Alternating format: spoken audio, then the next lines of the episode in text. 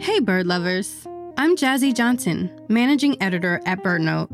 We're excited to bring you this new season, but before we do, I want to tell you about BirdNote's From Love to Action campaign to mobilize a million people to help the environment. Here at BirdNote, we believe that when we love something, we have to protect it. That's why we share stories about the world of birds with millions of radio and podcast listeners across the globe. But habitat loss, pollution, climate change, and more are threatening the lives of birds. And these threats aren't only significant for our flying friends, they're also significant for us, all of us. So it's crucial that we do more than just tell you about what's happening to our planet. We must also show up with intention and set an example with our actions. That's why we're on a mission to inspire and empower our audience to translate the love for birds into action for Earth and all of its inhabitants. And we're asking you to join us. In this special season of Bring Birds Back, we're putting the spotlight on just a few of the most overlooked and lesser known threats to our planet. And it's our hope that this knowledge will not only inform you, but propel you to act. Learn more about the From Love to Action campaign when you visit us at birdnote.org.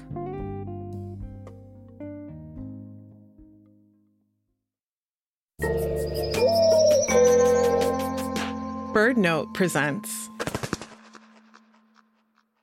from BirdNote, this is Bring Birds Back.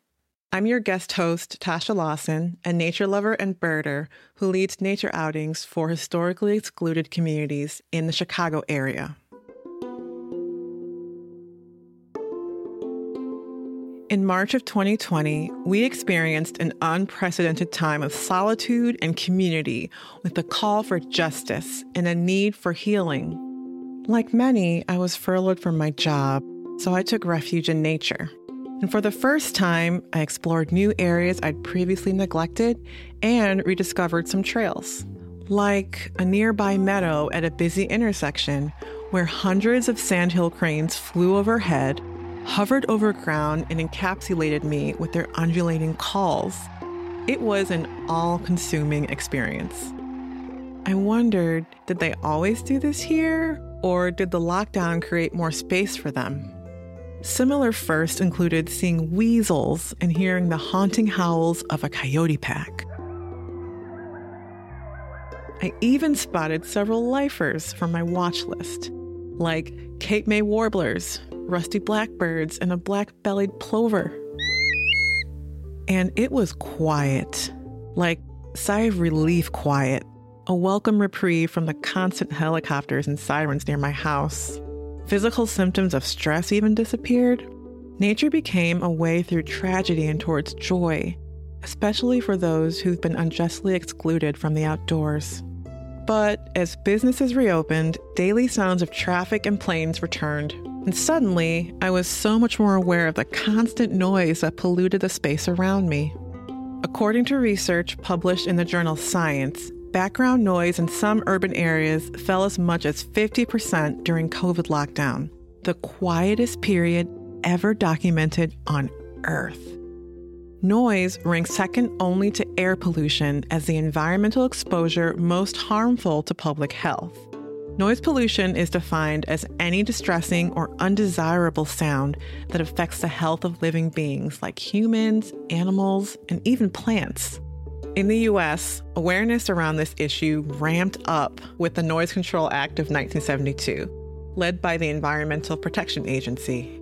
However, in 1981, federal funding was terminated for these projects and has yet to be revived. But there's still so much to be learned about the effects of noise pollution on humans and wildlife today. On this special episode of Bring Birds Back, I talk with two noise experts Dr. Clinton Francis, who has dedicated his work to researching the relationship between birds and noise, and Dr. Erica Walker, who we'll talk with first about her work exposing noise pollution as an environmental justice issue. Can you please introduce yourself and the work that you do?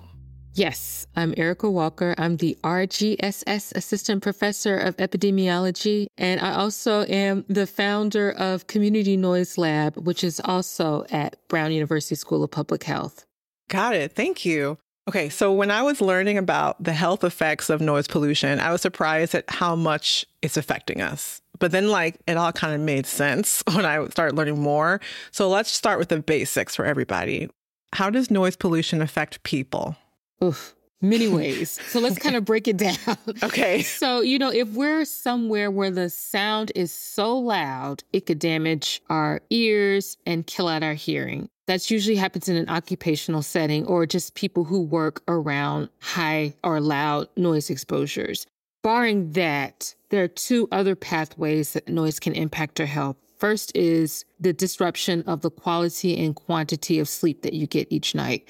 And we know that sleep is the time that our bodies try to go back to achieve homeostasis, balance. But if that is hindered, there can be just a stress response, right? That constant stimulation of that stress response over a period of time can lead to the manifestation of risk factors that lead to the manifestation of significant diseases ranging from hypertension, cardiovascular related mortality, ischemic heart disease, the list goes on. But then when we also think about noise, especially community noise, being something that you can't control you can think of the mental health aspects of that as well. If you're personally feeling like you're under attack, under assault with these sounds, that can lead to anxiety, depression, etc. Wow, thank you for that. And I had read somewhere diabetes. Is that something that comes up? Yeah, I, I mean, because of that stress, there's an inflammation response. Yes, all of that. I've also heard dementia too, which is an interesting one. We may not think about it often, but if people can get stressed out and physically harmed by noise, then animals, like, say, birds, can too. There has been a rapidly growing literature showing that there are lots and lots of consequences of noise pollution for birds. That's Dr. Clinton Francis, Associate Professor in the Biological Sciences Department at Cal Poly State University. He says even birds deal with physiological challenges due to noise pollution, from lack of sleep to immune dysregulation over time some of which leads to forced displacement. We know that noise pollution can displace birds from otherwise good habitat. I even think that reducing sound levels might be a key aspect for boosting urban avian diversity. Clinton is a sensory ecologist, which basically means he studies the way organisms acquire, process, and respond to stimuli in their environment. These include human made changes in the environment, too, like noise pollution, of course, and he specializes in its effects on birds. I was hired to work on a project trying to understand how birds' reproductive success changed in response to noise from oil and gas activities. And as soon as I got into the literature, I realized there was hardly anything known about how birds respond to noise. In many ways, I saw it as a niche for me to keep pursuing, and I've been hooked ever since. Wow. Um, can you give some examples of how much birds rely on sound? One thing that everybody might be really surprised about is that even though birds do rely on acoustics and hearing quite strongly, your typical bird hears about half as well as we do. And the example that I like to use with my students is if I'm standing in a room and I can barely hear a sound, it's just barely detectable to me in the corner of that room, a bird would have to be half a distance to it to be able to pick up that sound. So just because they can't hear as well as us doesn't mean that it's not important sensory modality, right? And of course, there's also exceptions. There's acoustic specialists like owls who can hear much better than us. Right. Just learning that birds don't have the best hearing, despite the fact that they're known for singing and they rely on sound so much. It's very ironic, and you wouldn't intuitively think about that. Yeah, so many listeners probably think of birds really relying heavily on sounds. For example, males singing to attract mates or to defend territories from rivals or even to communicate with their offspring. But, you know, birds rely on sounds for a lot of other aspects of their daily lives. Many use passive listening to listen for threats, like the sound of an approaching predator, or even listening for prey. Many people have seen birds doing this and probably don't know that it's happening. For example, American robins. You might have an image of an American robin in your mind running across a grassy field and then tilting its head down to the grass. So they're not looking for worms, they're actually listening for worms, rustling or moving around just below the soil surface. And then they plunge their bill in and pull that worm out.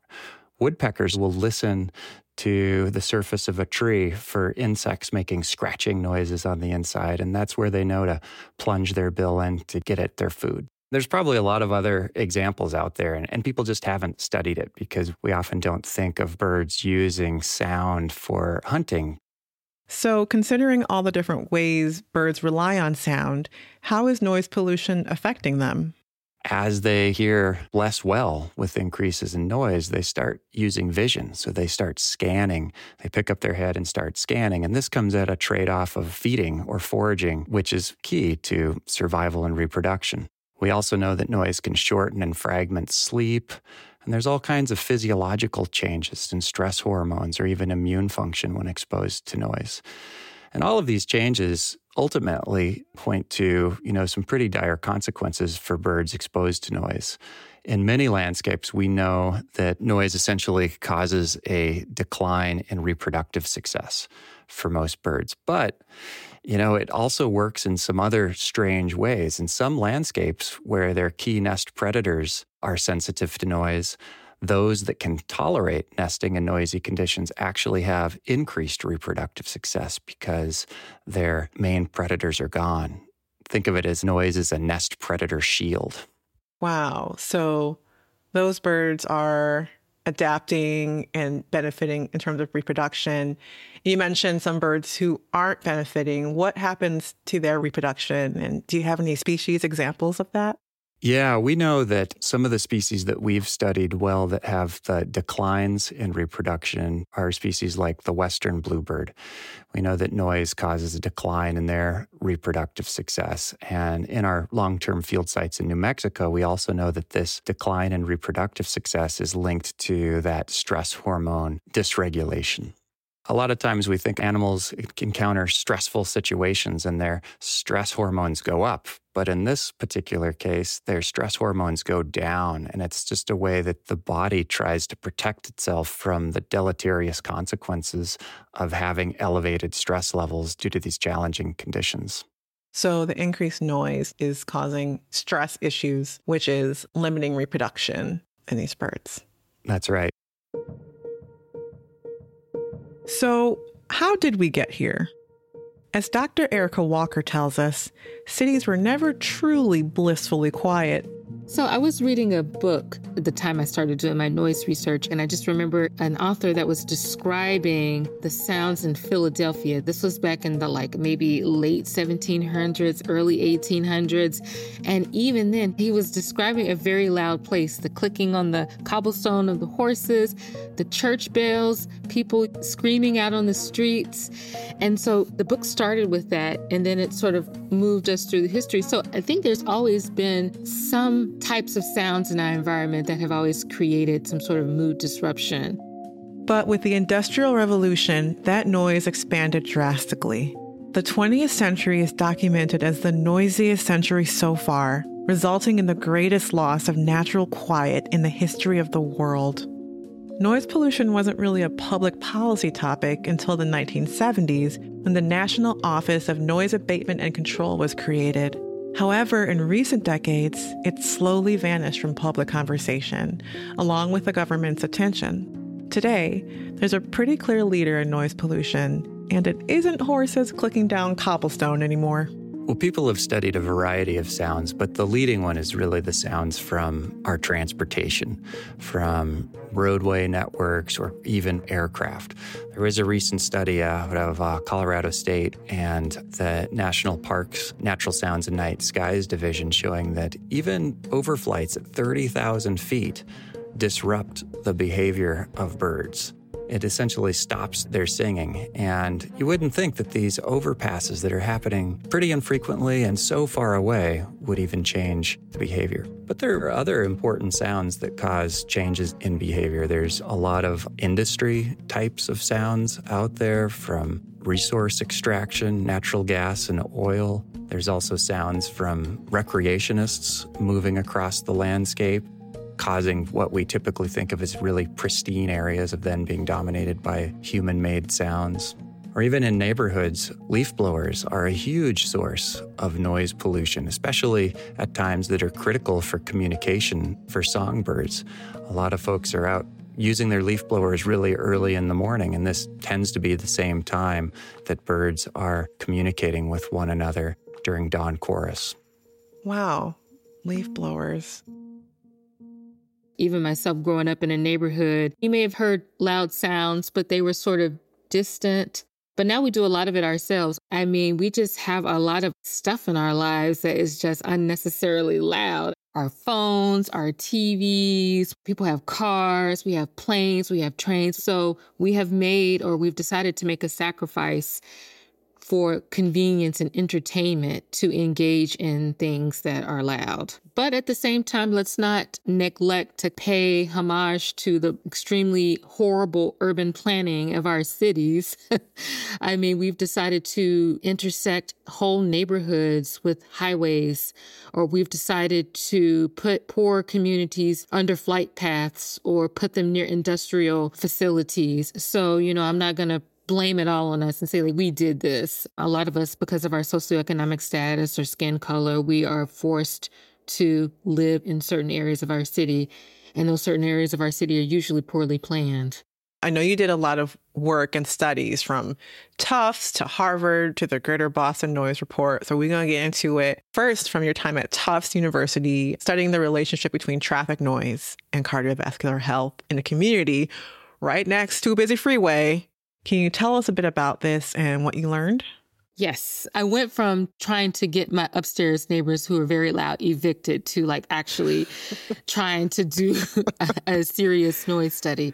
But at that time, there was a study at Tufts University called the CAFE study. I'm really bad with acronyms, but it was like communities that live near freeways. And I'm like, hey, you know, communities near freeways are very loud. But it wasn't until I made my first trip out there that I realized that there were just so many other factors that I wasn't considering. Of course, there was the highways, but then the road quality. So that community had a patch of potholes and then everything was just like boom, boom, boom every time something drove over it. And then I didn't realize that this community was under a flight path. When I actually went out and visited the community, I realized it was much more complex. And so that just kind of taught me the biggest lesson in knowing the place that you're studying before you actually get out there and study it. Wow. So you also created our country's very first noise report card in 2016 through the Greater Boston Noise Report. So we'd love to hear about that project yeah, that was a great experience. So, okay, I learned from my Tufts experience, entered into a PhD program, was out there measuring sound levels, but then also because you're being out in the community, people coming up and talking to you and asking you like, "What are you doing? Why are you in our neighborhood at like 3:30 in the morning?" And then having these kind of conversations that gave me insight into the things that I was missing, I realized that there was a system of accountability. There are people that now are very interested in want follow up. Okay, you are measuring outside of my house. How loud is it? What's going on? And at that time, too, I was going through an existential crisis about how we measure sound in our country. Like I was just realizing that the way we were doing it, it just didn't suit me and what I was observing on the ground. So I thought that a report card would be a conversation grabbing way to describe the community soundscape, looking at more than just decibel levels. So in our report card, we graded communities on things that created noise, like the percentage of that community that's devoted to commercial districts, industrial districts, busy roads, but also things that mitigate sound. So, like more greenery, more bike paths. I just wanted to create an example of how we should be assessing our community soundscape. When we return, Erica explains how her noise work ignited her devotion to environmental justice. Clinton shares more information he uncovered through his studies about birds and pollution. And you'll learn ways you can help your own neighborhood combat noise pollution, starting with your phone. Be right back.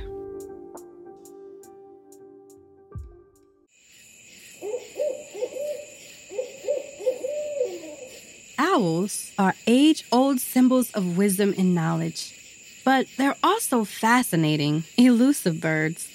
While their acute senses and physical adaptations help them survive and succeed in nature, when closely observed, owls have a curious charisma and surprising social skills. Learn about owl diversity and biology in the wonderful world of owls, a self-paced online course from the Cornell Lab Bird Academy. Check it out at birds.cornell.edu slash courses. That's birds.cornell.edu slash courses.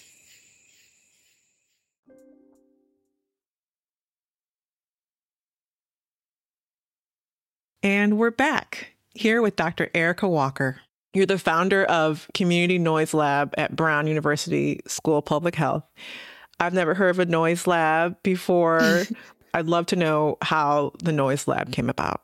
Yeah. So after graduating with my doctorate, I realized that I was still sort of focusing on community noise from a, a researcher perspective, even though I was engaging communities and trying to propose new ways of doing things. But with Community Noise Lab, I wanted to do something very different. I wanted to do what I call ride sharing science. And I think if any of you guys have ever been in a Lyft, when you share the ride with someone, you may go places or see things that you would not have experienced had you just said, I'm going to this location. So with Community Noise Lab, in its first iteration, we just opened our doors up to communities that were dealing with noise issues. And we just tried to support them in the best way that we could. And I learned so much and worked on so many fascinating projects that just kind of blew my mind. What do you and your team research there with the community involved?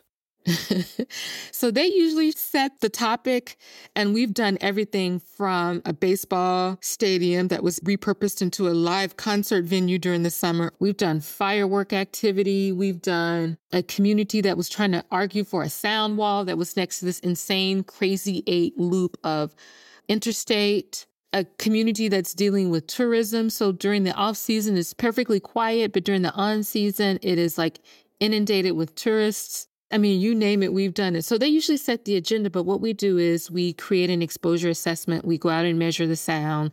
We survey the community. And then we sort of create a series of reports or products that speak to their advocacy agenda. While Erica's research helps to identify ways to better the lives of humans impacted by noise, Clinton's work helps to identify just how harmful these human induced noises are for our environment including the fact that some birds are now laying fewer eggs because of it.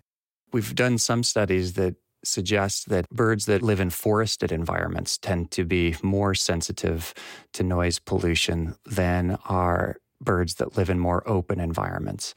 And so we've done some really big comparative studies from great resources like NestWatch program at Cornell Lab of Ornithology, where we analyzed over 58,000 nest records and found that with increases in noise exposure, birds in forested environments tend to lay fewer eggs. And they also tend to have more nests fail in general. And it often is because the chicks fail to hatch. So the eggs never hatch. So it never gets past that first stage of the nesting process where you think about incubation of eggs and then rearing of nestlings. And that was where you studied the citizen science data from 142 species and you paired it with noise data across the US. Yeah, we did. There's this really interesting resource that the National Park Service Division of Natural Sounds and Night Skies created this nationwide noise map. And so we were able to use that really unique resource and pair it with all of these nest observations that, you know, thousands of citizens have made all across the country. Wow, go citizen science. So I'm curious as to what birds did before this big increase in human noise.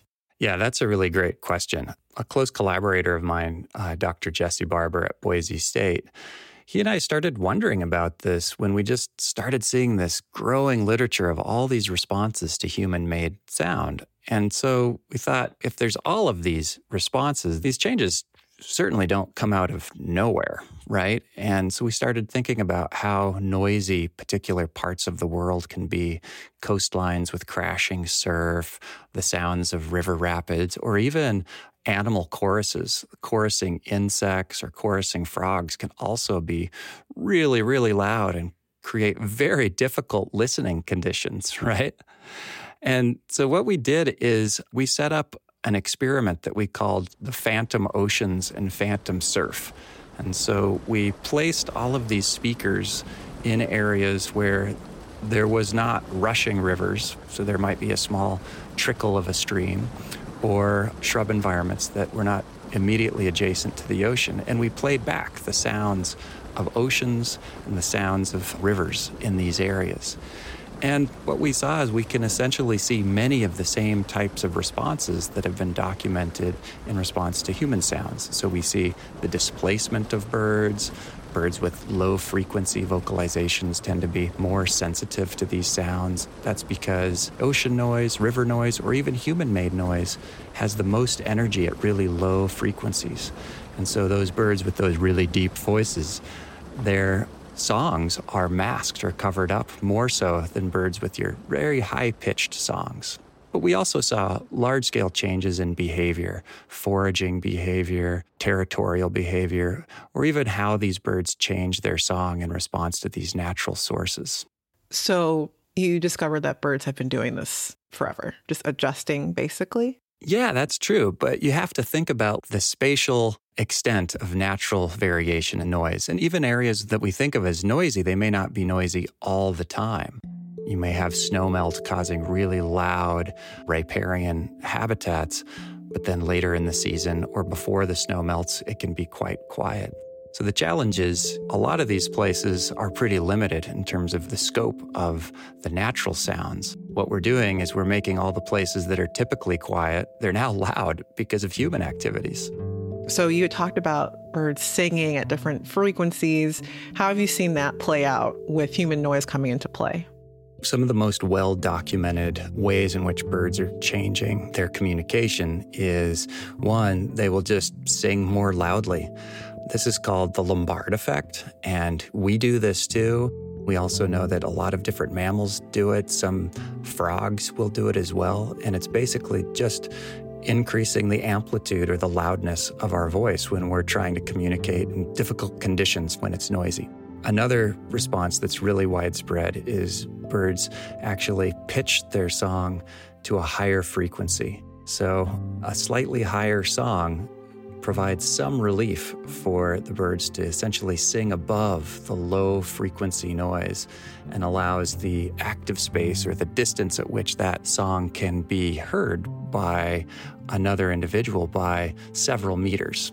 Wow. Are there some bird species that are better at this or adjusting better than others? There was a very clever study several years ago out of a group in Germany in Henrik Brumm's lab where they even played back noise to tinamous, which represent one of the oldest clades of extant birds. And even tinamous will shift their vocalizations such that they're louder. They do the Lombard effect too. So we might expect that, you know, that's an ancestral state to all birds. Any bird confronted with noise will probably get louder when they're trying to communicate. For an environmental issue like noise pollution, it can be difficult to know exactly how to help or resolve it. But the research that both Clinton and Erica are doing is key to turning the tide. One method of tackling this issue is through direct exposure. For this purpose, Erica expanded Brown's Noise Lab to her very own hometown in Jackson, Mississippi. But it wasn't easy, and it came with many lessons learned, like how building community begins with prioritizing everyone's concerns in her work. Yeah, so I'm born and raised in Jackson, Mississippi. And, you know, originally when I got to Mississippi and had my first community meeting, people were like, we ain't interested in noise. Uh, we have a water crisis. so right. Yeah. What can we do about the water crisis? When you go into a community and listen to the needs, even if they're in direct opposition to what you were funded to do and what your expertise is, it builds a level of trust and respect because of that, now I'm able to say, oh, okay, we've tested your tap water, but can we put a sound sensor out in front of your yard? We're just curious. And so, you know, now we're putting up sensors across greater Jackson and in other areas, and we're doing hearing screenings. People are now beginning to kind of see how it's all connected, like how it's in our environments, but also impacting our health. So, you're talking about other types of pollution in an area like water pollution, air pollution, and how you've seen noise pollution as a barometer for that. So, can you tell us more about that and why environmental justice is important in the noise pollution conversation? Because certain places just have certain sounds, and certain sounds are just related to all kinds of other environmental activity that is injurious to our health. And for me, it's like I can't just do noise, right? I want to understand these other things and how they interact with each other. But, you know, like without fail, even in rural communities, when you go to certain areas, whether it's in an urban city or in a small country town, they sound alike and they sound louder than more privileged spaces, even if it's in a rural area. So, like, we're working in a couple of communities now in Mississippi that population 935, it rivals where I live, and I live next to a freeway. And so it's just like, how, how did that happen? And then when you sort of do the bird's eye view of the community, it's like, oh, yeah, there's an industrial plant smack dab in the middle of town, and they have 24 7 big trucks coming through the community to drop off and take away goods. Oh, and they did this because these communities are predominantly Black or poor. Wow. You know, in research, we found communities of color more likely to experience distractors noise levels because they're systematically subjected to fewer housing options, more likely to live near, you know, high traffic roads, waste dumps, industrial areas. And that is because we have planned our cities in such an insidious way that we have systematically decided that we're going to put all of the acoustical trash in certain communities and protect the peace and quiet of other communities. So, can you talk about efforts there have been or things are being championed now just to address noise pollution as a whole? Yes. I'm just going to say we're doing nothing. I think we're saying that because we're collecting more data, we'll have more information, but that's not doing anything to do anything. We're still listening to privileged voices and we're still doing things that are just a band aid for a very deep issue. So I don't know if you've heard about things like noise cameras in communities. I think that's one thing which I am completely 100% against. And for people who don't know, what is a noise camera? So it's essentially just a system that it's like these sensors in communities.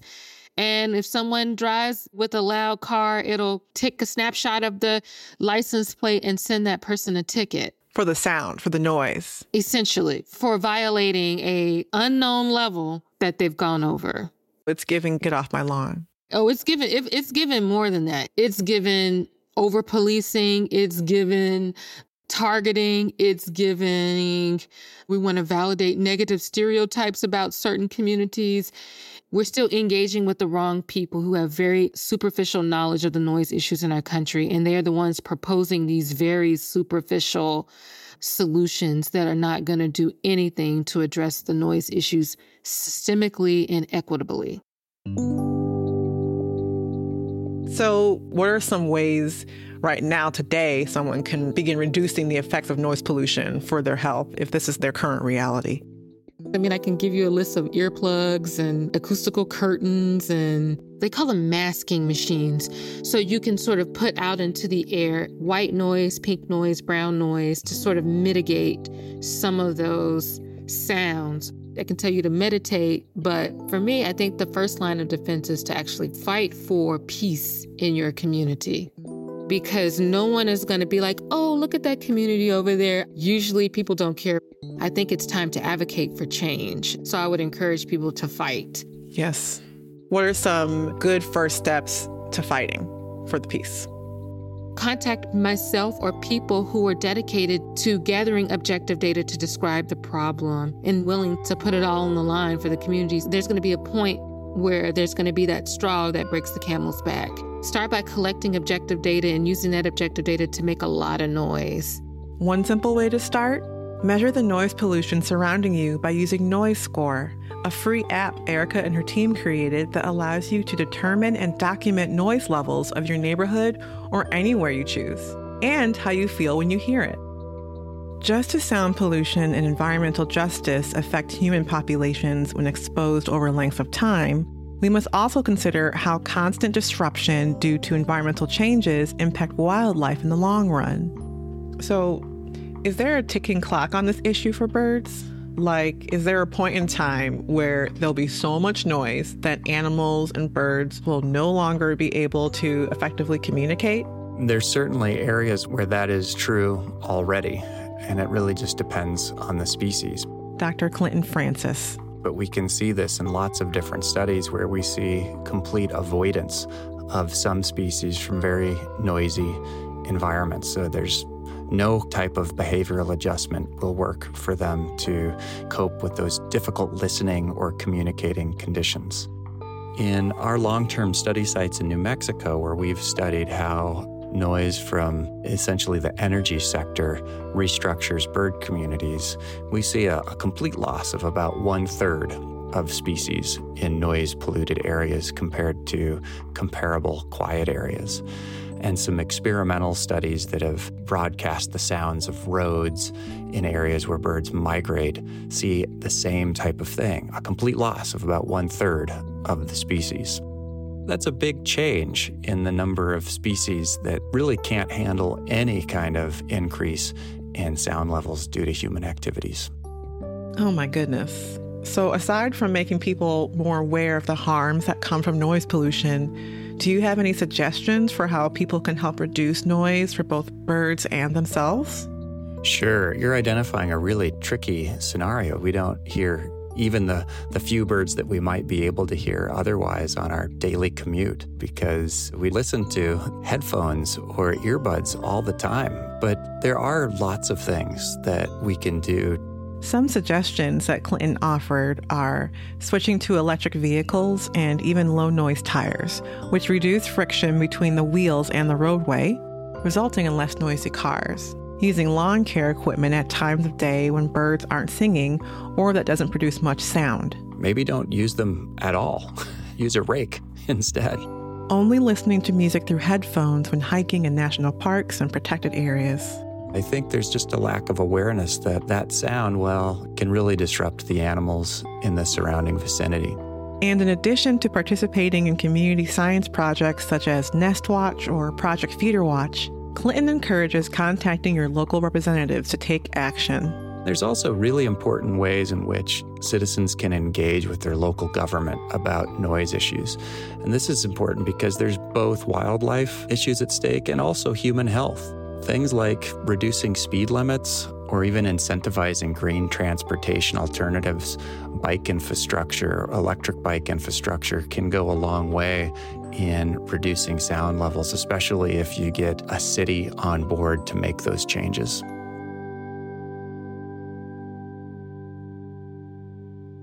While we primarily focused on humans and birds in this episode, the issue of noise pollution is detrimental to many living organisms on Earth, as sound is used to navigate habitat, locate food, attract mates, and avoid predators.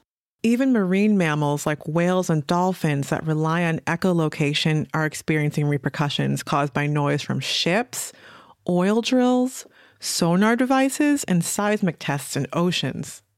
Like many environmental concerns, sound pollution is compounded by environmental racism and income inequality.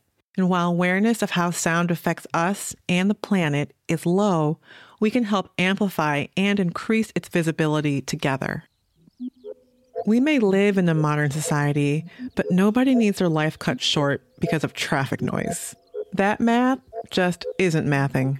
And to be clear, we're not advocating for a quiet society. We experience so much joy from sound, from turning up our favorite music to celebrating in large gatherings and even listening to birdsong. Check out season 3, episode 6 if you don't believe me. However, before our new world came about, there used to be more space for reprieve from excessive noise. And now, more than ever, it's time we try and get some of that old thing back. So here's to spreading awareness, offering hope, and lending our ears to causes that will help us all have longer, healthier, better quality lives. BirdNote is on a mission to inspire a million people to take action to help birds and our environment over the next three years. And in this special season of Bring Birds Back, our goal is to show you that every little action for you is an even greater action for our beloved birds. To find more resources about noise pollution, learn about our guests, and ways you can take action with us, visit our website, birdnote.org and follow us at Bring Birds Back on Instagram for the latest updates about the show. Bring Birds Back is created by our producers, Mark Bramhill and Sam Johnson. Managing editor is Jazzy Johnson, Fact checker Conor Gearin, and content director is Jonese Franklin. Music is by Cosmo Sheldrake and Blue Dot Sessions. And this special episode was hosted and co produced by me, Tasha Lawson. Thank you for listening.